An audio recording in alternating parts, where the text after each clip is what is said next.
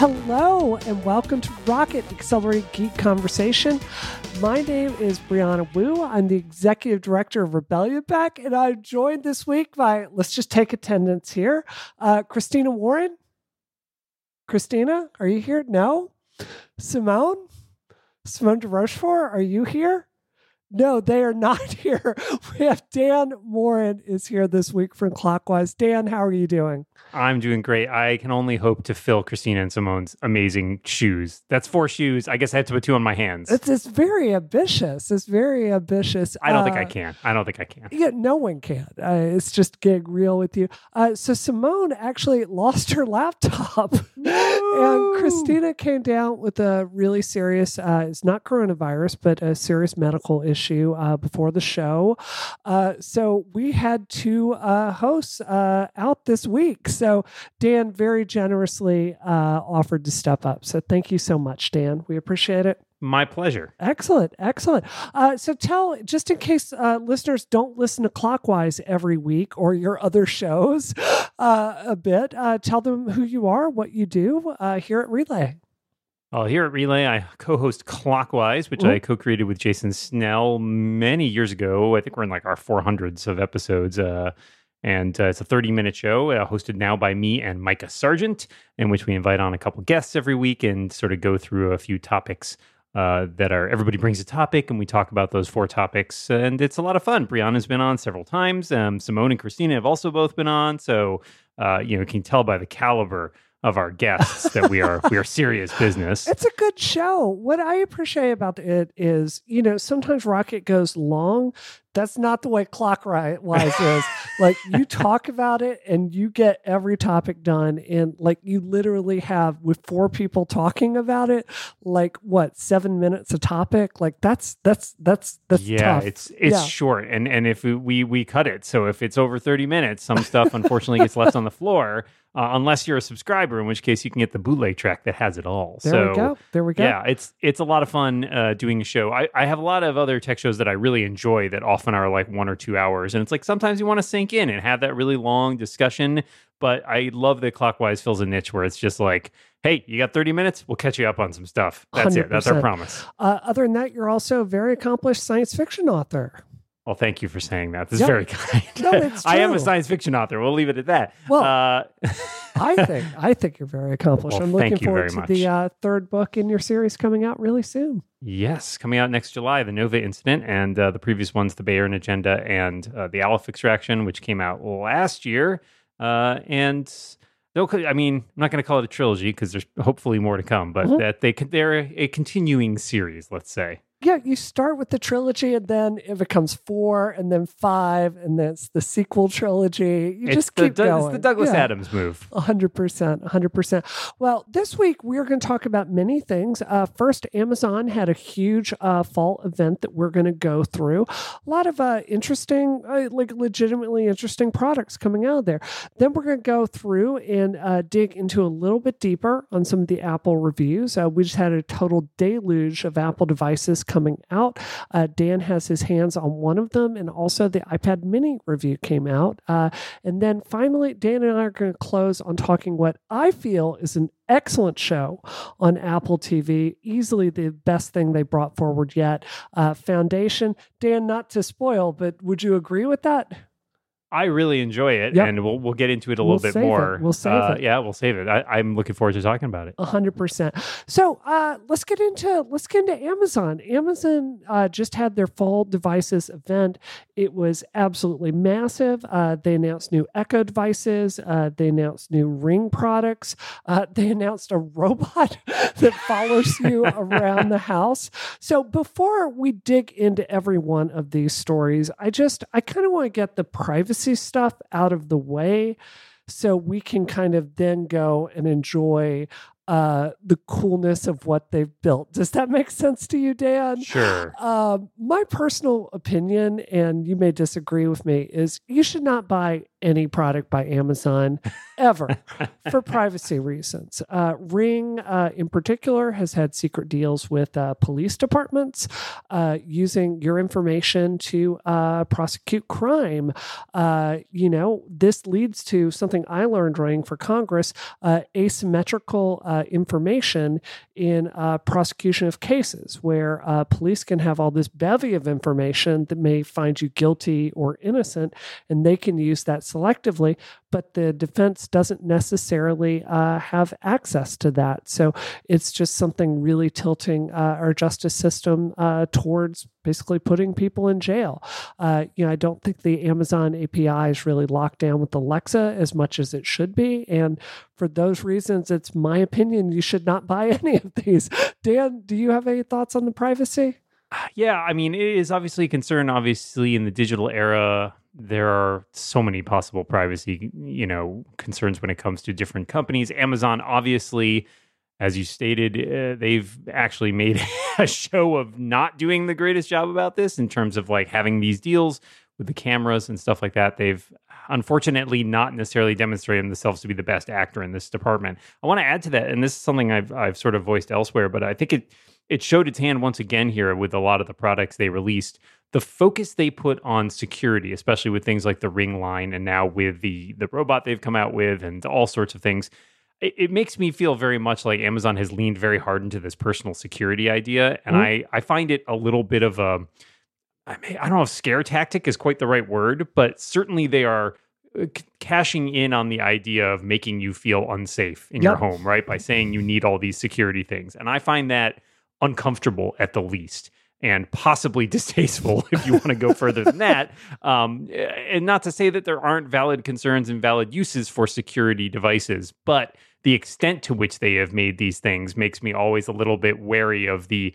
I, I feel it's kind of the corollary to the militarization of the police in terms of just making everybody feel like, oh, I need to get I need to get more stuff in order to be safe where I am, right? I need more technology and more devices and more gadgets so that my home is safe. And the answer is they're it's an illusion. they're selling you an idea. It's not actually something that makes you more safe.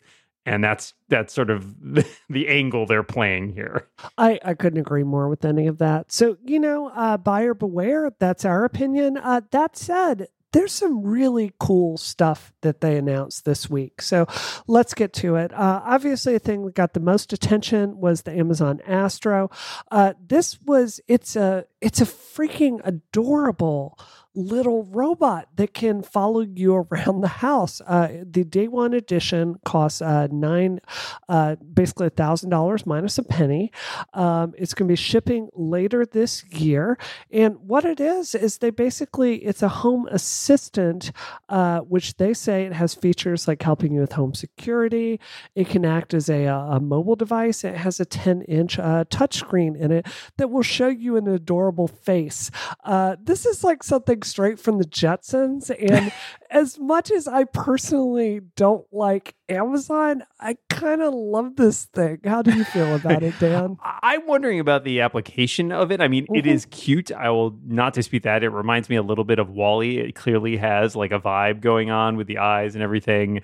Um, I just don't like I'm trying to figure out what Amazon's idea is for like how much this like this is actually useful to people. Because one of the things they talk about for example is like it can deliver things to different rooms and it does that by you know you have somebody has to put something in it. So like it's not going to fetch your drink from you from the refrigerator. It cannot open the refrigerator at least right. not yet. Right. Um but I, I just I I am I'm frankly, frankly a little bit puzzled about like this, and I think it's clear as sort of an early adopter product, right? Like you know, right. that's a thousand dollars for people who who get an invite to actually buy this thing. It seems like the kind of thing that may evolve from where it is now and and and develop more features. And I think it more than anything, it points to the fact that like household robots they're going to be a thing. I mean i don't know how widespread they're going to be but this is not it's not as though this is going to be the last one is my guess. So have you ever tried the roomba? Because i've tried multiple roombas and i've always been just really disappointed with these products. And it's it's just net like i feel like they keep promising us a robot future and i don't have a robot dog I want a robot dog. I don't have a mop that works well. I don't have a Roomba that works well. I mean, have you ever bought a household robot that has really paid off for you? Not really. I, I Yeah. had a Scooba once, which was the the mopping equivalent of the Roomba that a friend gave me. That was like uh, you know her old one, and it got jammed under a counter and just dumped all water all over my floor. And then I was like, nah.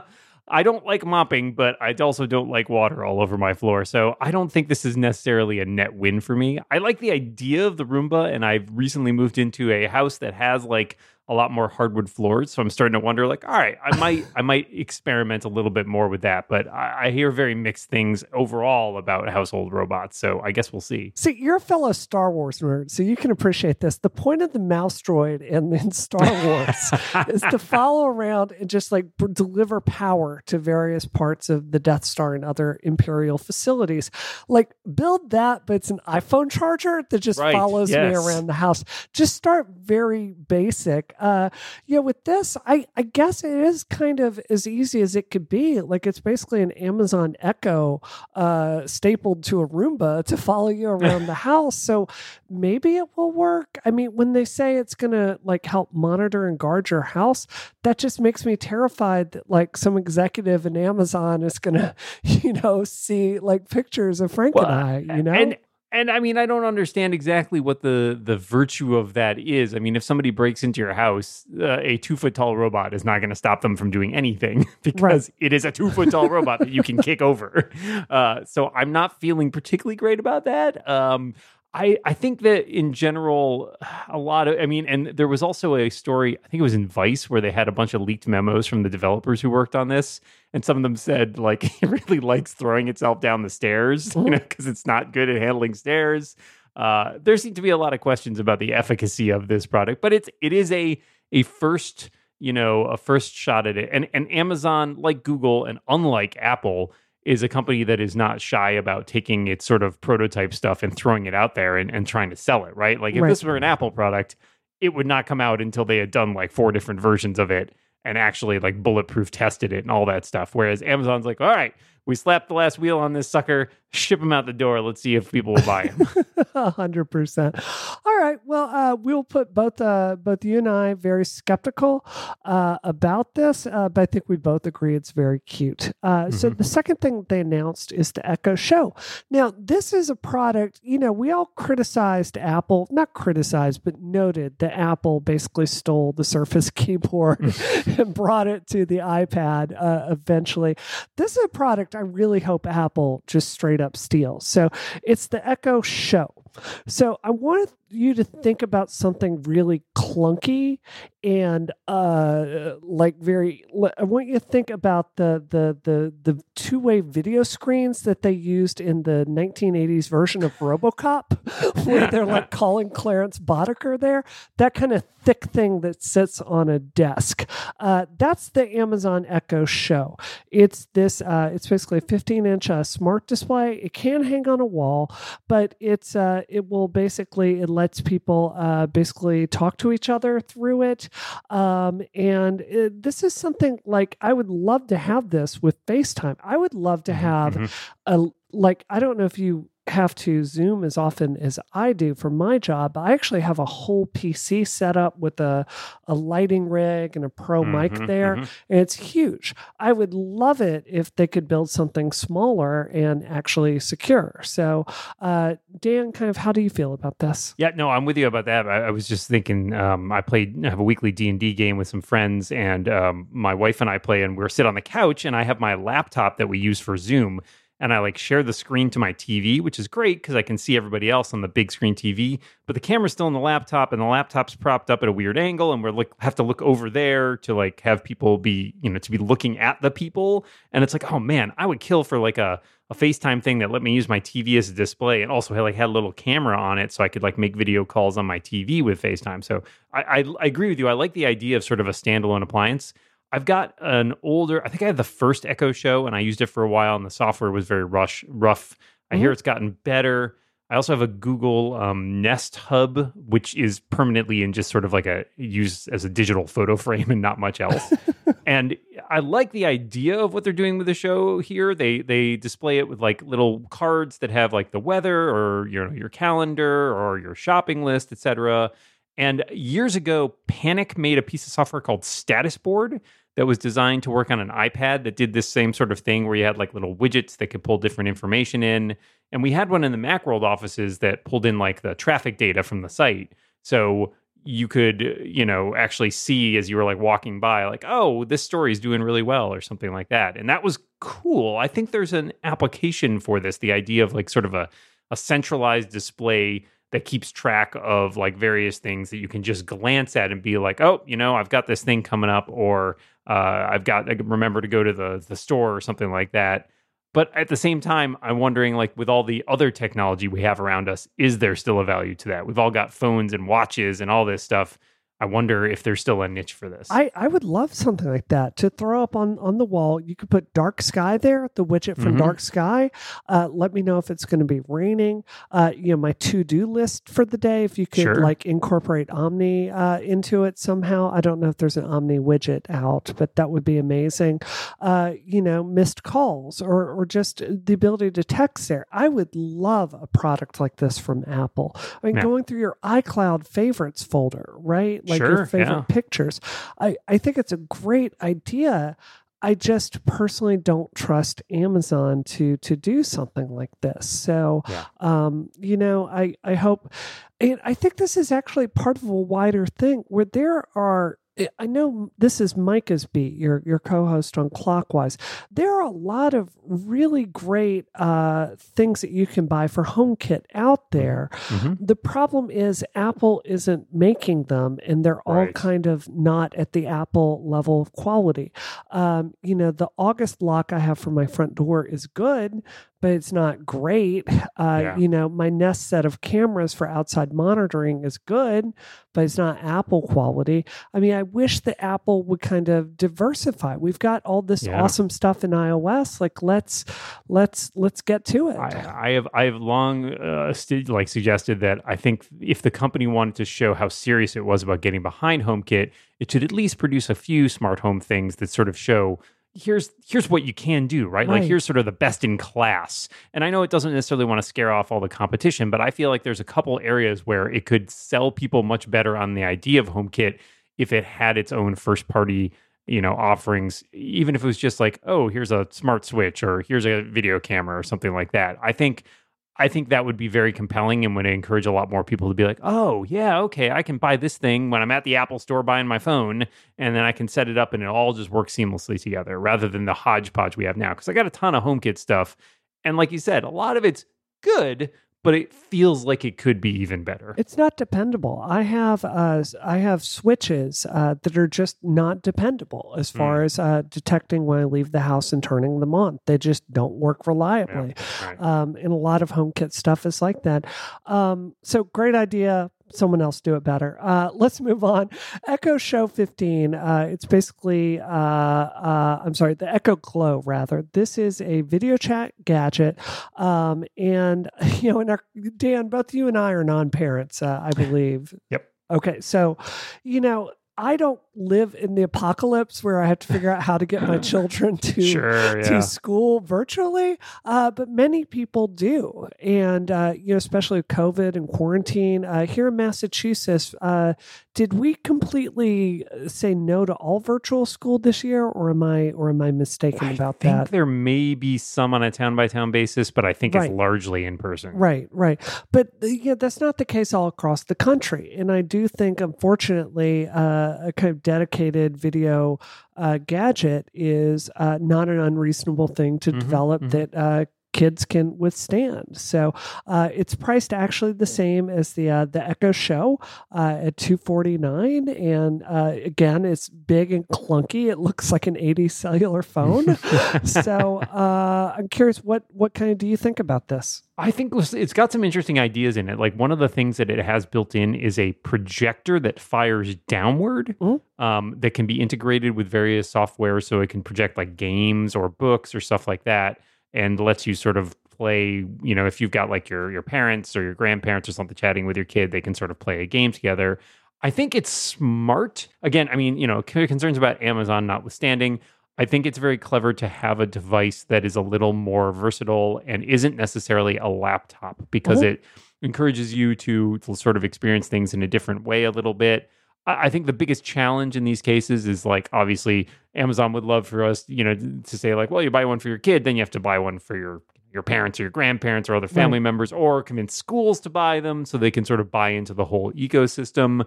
Um, but I, I think, yeah, I don't know. The idea of a, turning these types of machines into appliances, I think, is actually a, a good one long term because it's not to say that the laptop uh, and the desktop are going anywhere, but technology is so pervasive. They're certainly not the only forms that your your technological interactions can take. So uh, yeah, I don't know. It, has got some clever stuff in it, but uh, I also think it's you know obviously got some challenges with like sticking your kids in front of a video conferencing device all day all, all day. Unfortunately, well, and one run by Amazon. I mean, right? You yes. know, yep. Uh, yep. Again, uh, you know, they've we've gone and taken apart uh, Alexas and seen uh, just how open the recordings it has uh, can be. So I would, uh, I personally would not put my fictional imaginary child in front of that. Uh, let's move on. Uh, so Amazon brought forward. It's basically a Fitbit. It looks uh, astonishingly like a Fitbit down to the the thin uh, the thin profile of it and kind of that long, uh, you know, like two inch screen with it. Uh, it's uh, the Halo View, and it has a fitness tracker uh, built inside of it. And it's also uh, tied up to basically a service called Halo Fitness that also has a nutrition tracking service in it called Halo Nutrition. So I kind of have deeper thoughts on this one. So I wanted to start with you, Dan. What what are kind of your takeaway with this? Yeah, so this is the follow up. They they launched their Halo Band last year, which didn't have a screen and had that like whole thing where it gathered, um, you know, it does your biometric data, but it also had a microphone that could be used to like analyze your mood, which was very weird and mm-hmm. and very off putting, I think, to most people. Um, this doesn't have the microphone apparently, although it does still try to use some of the the monitoring via like an app or stuff like that. Um, I, I, you know, fitness stuff. I think we talked a lot about the privacy implications. Obviously, there's a reason that I think a lot of us trust Apple when it comes to our fitness data because health data is very personal. And having Amazon as the intermediary there again is always a little bit off putting because you wonder, well, what are you using this data for? What are you getting out of this? As far as a device goes, I think it looks fine. I mean, it, is a something that looks different from the Apple Watch, which I think is a smart move because just trying to knock off the Apple Watch has proved to I think that's not a very good business model. So both Amazon and Google have tried to develop these wearable devices that have a distinct look and feel to them. Mm-hmm. Um, but eh, you know, it's not also competing in the same market either, right? It's like it's 80 bucks as opposed to several hundred dollars. So it's much closer to something like a Fitbit. Um, I had a couple Fitbits back in the day they always died very early on, which was disappointing. Um, but yeah, I uh, I think this is it's it, it's Amazon feeling like they got to be in every market. Um, and I just I don't know if this is something that's actually working out for them or not, but I assume they're going to keep trying. Yeah. So I I hope I can share a, a personal story. So I had a knee reconstructive surgery again last year. Uh, a very serious meniscus tear. I love to run. Uh, love to run so much I tore my knee apart. so uh, they ended up drilling six holes through my tibia and actually couldn't walk for uh, multiple months last year. Um, as a result of that and the pandemic going on at the same time, uh, while I was recovering, I put on a lot of weight. I mean, to the point where I felt terrible about myself uh, just not feeling healthy not not not enough focus uh, not enough for me to like go do a lot of the things I enjoy doing. And I decided to get really serious about nutrition tracking and uh, and basically tracking what I ate and how much I worked out. You know, slowly as my knee healed and I was able to go work out again. Um, and I used uh, I didn't use Halo Fitness and Halo Nutrition. I used Noom, but using that in conjunction with my Apple Watch, I mean, I was able to lose an astonishing amount of weight. Uh, I weigh less right now than I did in high school. And this to me is, I don't think I'm the only person during this pandemic that found themselves like not happy with where I was from a health perspective, right? Mm-hmm, sure. So I'm kind of like, it's Amazon, and of course, I'm worried about privacy and everything with it. But I can tell you firsthand, this was a this genre of tools was really, really helpful for me personally to you know get back to a level of health and fitness where do you know what I mean? I could mm-hmm, I could feel mm-hmm. good again. And, sure. you know, I'm using an Apple Watch, which is, you know, $800 and then plus, you know, Noom, which is a pretty expensive service to use. So I think if Amazon can bring tools like this to to more people, if that's something that's a goal for them, I I kind of think that that's a helpful thing. Does does that make sense to you? Sure. Yeah. I mean, the, the tools. If you find the tools useful, and I think everybody you know finds different tools useful. I've used like different nutrition and like calorie counting apps and stuff in the past when I've gone on a kick for that kind of thing and I, you know, not everybody uses them in the same way, but if you can find a way to make the tools work for you, then there shouldn't be any poo-pooing about that. I mean, right. I, I, agree with you that it's it's sort of whatever you find the best tool for the job is. I mean, I think that's true about a lot of technological applications, but something as personal as health obviously is a place where it should take sort of come to the forefront. Yeah.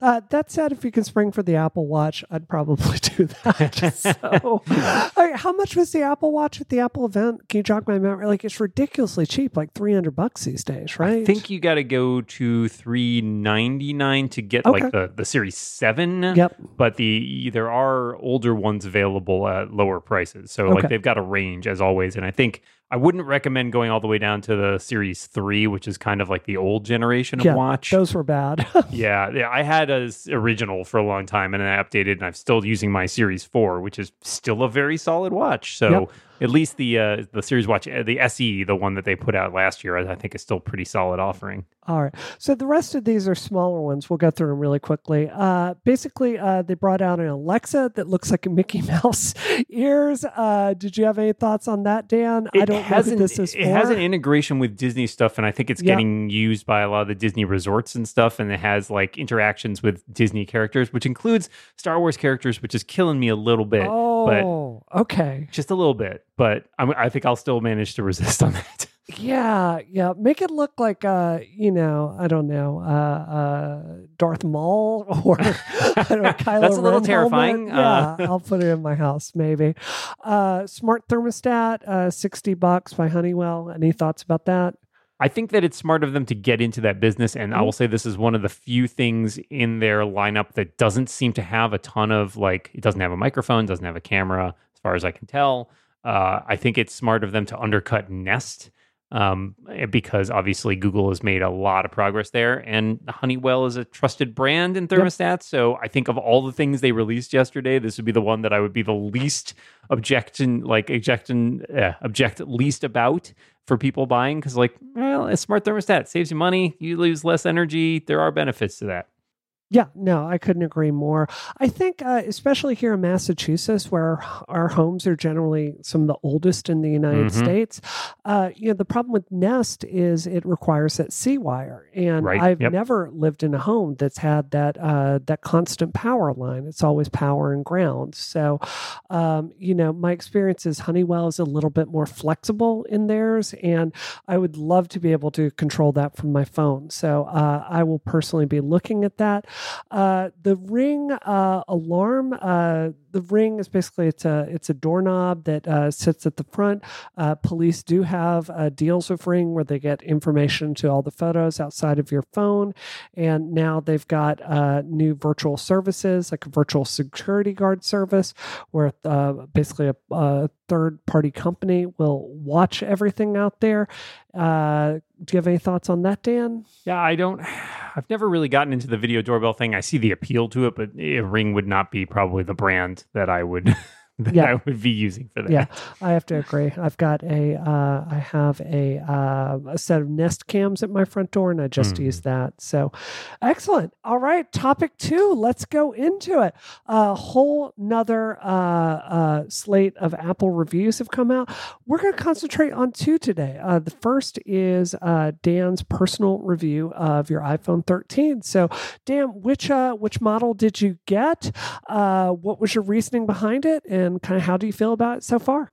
So I have an iPhone 13 Pro, 128 gigs in Sierra Blue, um, and I am on the iPhone upgrade program. So as a tech journalist, I find that I write a lot about the iPhones, and so having a system where it's like, look, I'm going to hand you a certain amount of money every month, and I'm going to get a new iPhone basically every year has had its benefits.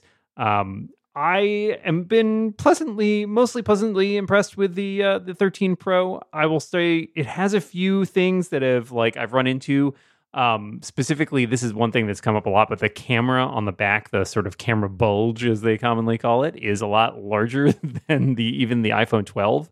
So I have like by my bed a uh, a MagSafe charger uh, in a little stand uh, made by uh, the, the fine people at Studio Neat. Really, it's like the MagSafe charger in a stand. That's awesome. It's it's a MagSafe charger, and you pop it on like a like a like a char- charging pad, and also has a little Oh, place to put your watch. So yeah, the Studio Neat guys make great products. They're really gorgeous. So I I like using that to charge at night, and I've found that with the camera like bump, it is doesn't sit as cl- as evenly on the pad. So I have to like fiddle around a bit more to get it because it doesn't sit as flush because the, the lip is so large. Um, so that's been a little bit of a frustration at times. Like it led to me not having my phone charged once or twice. I have to just be much more careful about it. I think that uh, the uh, other than that, like it's interesting to be on that treadmill of getting a new phone every year, right? Because I think that you end up with situations where you forget how far you've progressed. So, you know, from the 12 Pro that I was using last year, is the 13 Pro a huge update? No, it's got a lot of nice new features. The camera system is m- much improved in a lot of places. Um, and otherwise, it feels very similar. Yeah. But if you go back to, you know, an iPhone 10 or something like that, sure, there's a lot of cosmetic similarities, but you get a whole bunch of other improvements along sort of in the mix there. Um, so I have I try to remind myself that even though I'm getting sort of the incremental deal, if you're somebody who isn't upgrading your phone every year, you get a lot of extra stuff sort of built into that package. And uh, my colleague Jason Snell, with whom I write over at sixcolors.com, did a really great piece where he talked about if you're coming from, say, an iPhone 8, here's all the stuff you get if you get a 13. If you're coming from a 10, here's all the stuff you get, sort of like adding that all together. Because I think that's a very good way of looking at it if you're somebody who only upgrades every two or three years. Mhm. Um, the the other sort of big feature in the iPhone 13 Pro is the ProMotion display, which has been on the iPad Pro for a while. I think this is a really it's it's a really good looking feature, but it's also at times a bit surreal. It reminds me a little bit of sort of the soap opera effect that you see on TVs. It's like reality, unreality when you It's- look yeah, at exactly. it. It's Yeah. like so smooth. Just I noticed it. I really thought going in, like, all right, I've had a ProMotion iPad for years. I don't notice the big deal when I go back and forth between that and my older phones. I'm probably not even notice this ProMotion thing. And then, like the first time I just swiped my home screen, I was like, "Whoa, what is what is going on?" Uh, because it's so smooth, and you're just like, "That seems it's a little freaky." I I think for the most part, other than sort of the animations being smooth, like you get used to it really quickly, but it is really good looking. Um, and the fact that it can sort of adjust how much uh, it uses that display is, I think, a bigger deal than a lot of people have given this credit for. Right? Like Right. it can adjust the refresh rate all the way down to I think 10 hertz, and the ability for that to save on power consumption is a pretty big deal because you know one of the things they talk about I think is in low power mode it locks itself to like 60 hertz um, and so being able to sort of save that energy consumption for like other things that you might need more like I don't care if my screen's refreshing 60 hertz if I'm about to run out of my battery right I'd rather have the battery life um, so I I think there's a lot of possibility with a ProMotion display, and it'll be interesting to see if uh, third party developers like sort of build in all their support for it. Um, but I would say the perhaps the biggest like tactile improvement over the whole thing is the the battery life, which Right. they talked about a bunch. Um, the iPhone 12 was pretty solid on battery life, but I did find Can I ask a especially quick question? Yeah, Are you go coming ahead. from a 12 or a 12 Pro? A Because 12 that Pro. matters. Okay, so this is apples to apples. Okay. Yeah, exactly. So I I thought the 12 Pro battery life was fine, but I had noticed over the last couple months, like as it came around towards a year, even though my battery health had not decreased that much, I was getting low by the end of the day. Like it was more and more common for me to hit a point where I hit that like 20% thing. Um, and I didn't feel like I was using my phone a lot more. So having, you know, for the last week or so that I've been using the 13 Pro, I've been impressed with how much battery I have like at the end of the day, Mm-hmm. right? I'm still in like the 30 to 40% range a lot of time. And it's kind of bananas to me because I'm not a light user of my phone. I use it quite a bit. so uh, eking out a couple extra hours of battery performance is is a big deal. And it means that like if I do go on a trip, which is less common these days, I don't have to worry as much about lugging like three extra batteries with me. Like I'll still take one because you never know when you might need it. But I, I feel much more confident in being able to carry my phone all day without running out of a battery charge. Have you messed with uh, cinema? Uh, was it cinema mode at all? Cinematic, yeah, I've used it very mode, yeah. briefly, and it's a cute gimmick. Like I think it's very clever. Like the amount of work that they put into it, it is. It has got. Uh, it adds that whole extra dynamic of the the sort of blurring the background, which I think is really cool looking. It's not going to mistake anybody for a professional filmmaker. The like portrait mode, it has always had a few glitches in it where it's bad at figuring out hair and certain like uh, edges, like between you know people's arms sometimes, like in the background. But it is still exceedingly cool, and I think most people who look at that aren't going to notice. I think those of us who are like a little bit more tech savvy and perhaps looking for those details will see them jump out a bit more. But otherwise, I think for a lot of people, it just kind of looks like, oh wow, that's cool. This gives you that sort of depth of field there. Um, and by and by far, the coolest aspect of that is the ability to change the focus after the fact, which seems like magic, right? Like the idea that you can shoot video and be like, no, I want to I want to have the whole thing in focus. Just tap a button and it's like, there you go. Everything's in focus. No, I want to focus on a person. There you go. Tap it. It's in focus. It's like that's that's just bananas. I, I I, think it. that's it's it's impressive as hell. So I'm going to assume I have a 12 Pro and I stayed the course. Uh, I am also on that program, but I was just like, I don't see enough there this Mm-hmm. year for me to for it to make it worth my while personally. I mean, do you think that's a valid choice for for people like having used both back to back? Absolutely. Okay. I, I think that the 13 Pro is a nice phone. And again, if you're coming from like 10 or 10s, 10R, 11, I think there are there are all things to like in there. But from coming from a 12 Pro, I feel like if you're happy with it, there's not so much that I would feel like, oh yeah, you need to run out and get one. I mean, a lot of the stuff that I thought was going to make the difference for me didn't even materialize. Like there was some talk very late towards the event of like, oh, because it has that variable refresh rate, it can have like an always on lock screen or something like that. And of course that didn't materialize. But like when that when I heard about that, I was like, oh, that's something I would actually like make a big difference. Oh, I think I would really go out and run out and get one, definitely. Um, but I think that it's such an incremental update for most people that sticking with a 12 Pro for another year is going to be totally fine. And at so that do point, you think 11 iPhone 11 is I think the is 11's a legit there? little Okay. more, but like Yeah. honestly, I don't know. 10? Yeah, I think I think a 10 or a 10s. If you're on one of those, I think it's a, a pretty solid upgrade. Like Okay. definitely, if you're on, I had somebody email the other day to one of my other shows um, who was on an eight, and they're like, "Well, I don't do that much with my phone," and it's like. I mean, if you're comfortable with what you're doing and you're not using a lot, then, you know, I'm never one to say go out and buy a thing you don't need. But if you have the money to spend and you're like, well, I wonder, I wonder how things have come in the last four years for iPhone upgrades. It's it's a substantial upgrade, right, from like that old model. So uh, I think that the the pace of smartphones have matured greatly since those early days. It's not as big a deal to go three years without an upgrade. Like I, I mean, I don't upgrade my Macs except for every four years or something like that. And that's kind of where we're getting to with smartphones. Is like stuff's going to get better. I, But I never feel bad though about upgrading your smartphone because, like you, No. it's what I use. I I do ninety percent of my job from my smartphone: calls, texting, emails, research before the show, watching YouTube videos. I do all of it on my phone. I just getting real with you. Most of my day is spent on my couch staring at my phone. Uh, this just it's just the nature of my job. Mhm, And you know, um, I I don't feel bad about that because it's something I use so freaking mhm. Sure. much. Yeah. You know, I just uh, this year I don't know. Maybe it's because I bought a TMNT pinball table, and I'm like, you know, maybe I could skip the the, iPhone. the this budget's got to happen somewhere. I understand. You got to you got to allocate. So we'll go quick on this. Uh, the other thing that came out is uh, Frank, uh, my husband Frank, uh, wanted he, uh, you know, you can appreciate this as a sci-fi writer, Dan. Uh, if you want to write, you got to read. A lot. Mhm. And he wanted a dedicated uh, device to read ebooks on and Kindle books on. I've tried to get him to do a Paperwhite. He just hates it for whatever Mhm. reason. Uh, so he asked for an iPad.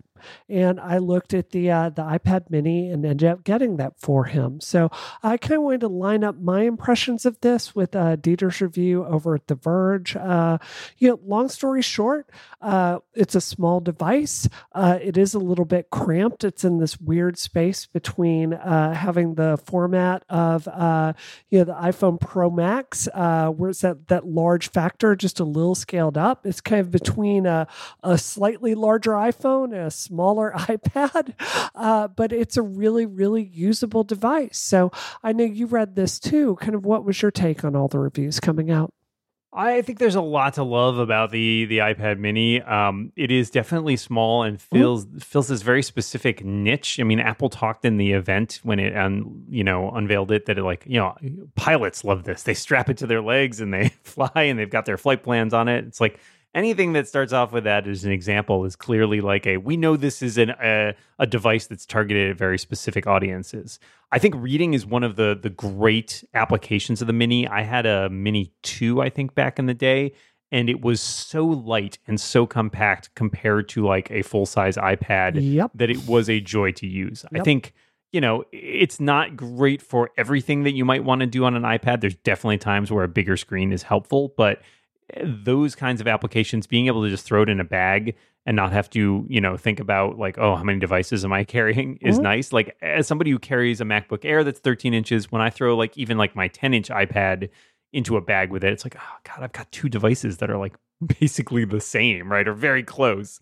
Whereas the mini is so so different. Hundred percent, hundred percent. But I feel that way when I bring my iPad Pro and my M1 MacBook because they're so similar at this exactly. point. You know? So the, the mini has such a clearly delineated place in the lineup that I think mm-hmm. it's great that Apple's given it that huge redesign. It's it's an impressive device for what they're packing in there, and I expect it probably won't be updated again for several years, which is how things tend to go with the mini. They sort of let it sit there for a while, which is the reason it has like a A15 processor in it because they're like, well, that'll be good for like another three years, um, and it has like Touch ID and all that stuff too. So it's it's a nice looking device. I've heard uh, great things from the people who've used them, um, who really enjoy them. I don't think it's a device for me specifically because I tend to be sort of a uh, read on a e-reader kind of person, but I can definitely see the application of that, uh, especially for things like comics, right? Like it's a great device for reading comics, honestly. Yeah. No, I agree with that. I, I feel though that this particular iPad, it's just a shade too heavy for me to truly enjoy reading on. And maybe it's because I'm used to the Kindle Paperwhite, Sure. but yeah. it's it is it's not a light device. right. Uh, so I don't like that about it. As far as the the structure of it, it's very it's very sturdy. I like that. It's a big upgrade. Like um, as far as the the feel and the quality of it, even compared to the last time I had an iPad Mini, which was back in the four era, so quite a while ago. uh, the the fingerprint sensor, Dan, I love this. I love this. I want this in my iPhone. I really want this in my iPhone because I wear a mask uh, because Yeah. we've still got a pandemic going on. Um, you know, it's it's it's really tricky to set up the first time because you're trying to get your finger on the edges of this thing, and it's it's if you bring it up too quick, it'll make you just start the whole process over. But I love that, and I love the screen.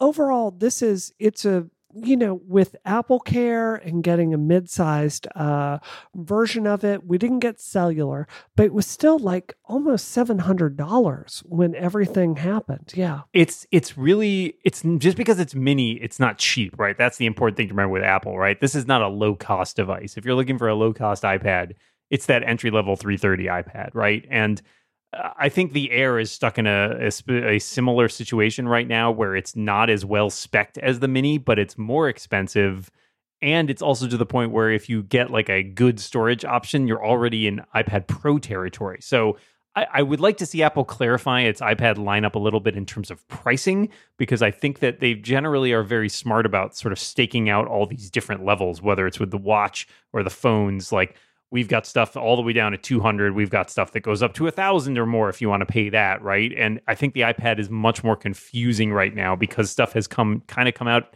almost out of order in some places it feels like like just the way they revise things every year. It's like oh the air gets revised here the pro gets revised here the mini gets revised here in like three separate events over the last year. So you're like ah which is the right ipad for me? I don't even know. So it's it's a little thorny right now i think when it comes to the pricing but I mean, they're all great products still. Yeah, no, I couldn't agree with that. Excellent. Well, I think it's a good device. Uh, if you're looking for a reader, uh, it's expensive, but you couldn't go wrong. Uh, last topic today, Dan. Uh, so, Foundation came out on Apple TV. Uh, we got two episodes released last Friday. Uh, Frank has been waiting for the show literally for for decades and decades and decades. I love most older science fiction. Like Heinlein's one of my favorite authors. I've never read Asimov or the uh, Foundation trilogy, so I was going into this uh, not knowing anything. I have my own thoughts with it, but why don't you kick it off? What are kind of your thoughts on this? So I read Foundation as a oh god teenager, maybe a little bit like a preteen or something like that, because it was sort of held up as the you know the the one of the classics in the sci-fi canon. And I remember finding that first book just exceptionally boring.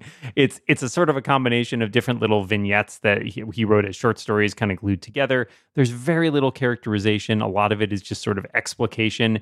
Got cool ideas, um, but there weren't really any characters to care about. And it wasn't until the midway through the second book, Foundation and Empire, that I really finally like felt like it hit its stride. So I was a little curious going into this, see, like uh, just trying to figure out how do you adapt this story. And uh, remembering very little of it, I, you know, jumped in sort of thinking, well, I've seen the trailers, it looks cool, give it a try.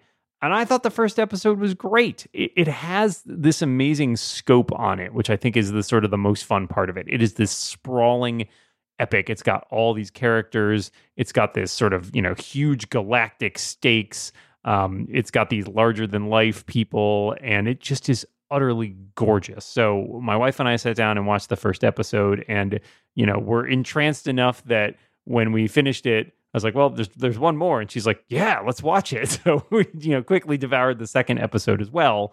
Um, I think that it's a lot. Uh, it's a sort of a slow burn thing, and I don't, you know, even having read the books, trying to figure out where they're going is like a puzzle. But I kind of enjoy that. It's a it's a kind of show that I like, where you have that sort of slow roll and to figure out like, all right, what's going to happen? What is the plot of this? Like, where are we going? Who are all these characters? How does it interact? So, right. it has an almost Game of Thrones ish scope. Uh, in terms of just sort of the huge like expanse of of planets and people, etc. Um, and I, I, dig it. I'm I'm really enjoying it, and I, I'm looking forward to watching more. Yeah, no, I couldn't agree more with that. I think something I really appreciate is they weren't afraid to go big. Mm-hmm. Like this is a big show. Like the themes are as large as anything you could expect. Uh, like the entire galaxy is at stake. Um, again, I think something I really appreciate about it is the cinematography is just utterly gorgeous. Mm-hmm. I don't even want to guess how much money that first episode cost Apple. Lot. I'm going to guess 50 million just off yeah. the top of my head. Mm. Uh, a lot of the, um, they have this motif with the special effects of this kind of net that materializes over people's skin mm-hmm. that is just stunning to watch every single time you do it. Uh, it's got Dr. Bashir from Deep Space yes. Nine. Oh God, what a great, what a great! When he showed up, both my wife and I were like, oh, and he's a villain. He's a villain, yes. and yeah. it's it's uh, so. Uh, I love the epic scope. I love the acting. I love the sets. I love the cinematography. They nailed all of that, and I'm really invested in the world. I do have to say, at its heart, what I kind of roll my eyes with, and this is more of a, a problem with the entire con- the the entire concept, is it's it's it's the ultimate geek persecution fantasy, right? like, oh, I just want to sit here and do math, and all of these evil people won't listen to me, who knows everything more than the politicians. Like, you're right, they do here, but it's just a little bit of a persecution mm-hmm, fantasy mm-hmm, for mm-hmm, my mm-hmm. tastes. Uh, I don't know. Uh, I kind of, you know know, it was a long time ago. Uh, obviously, they added a ton of diversity to the cast. That's awesome.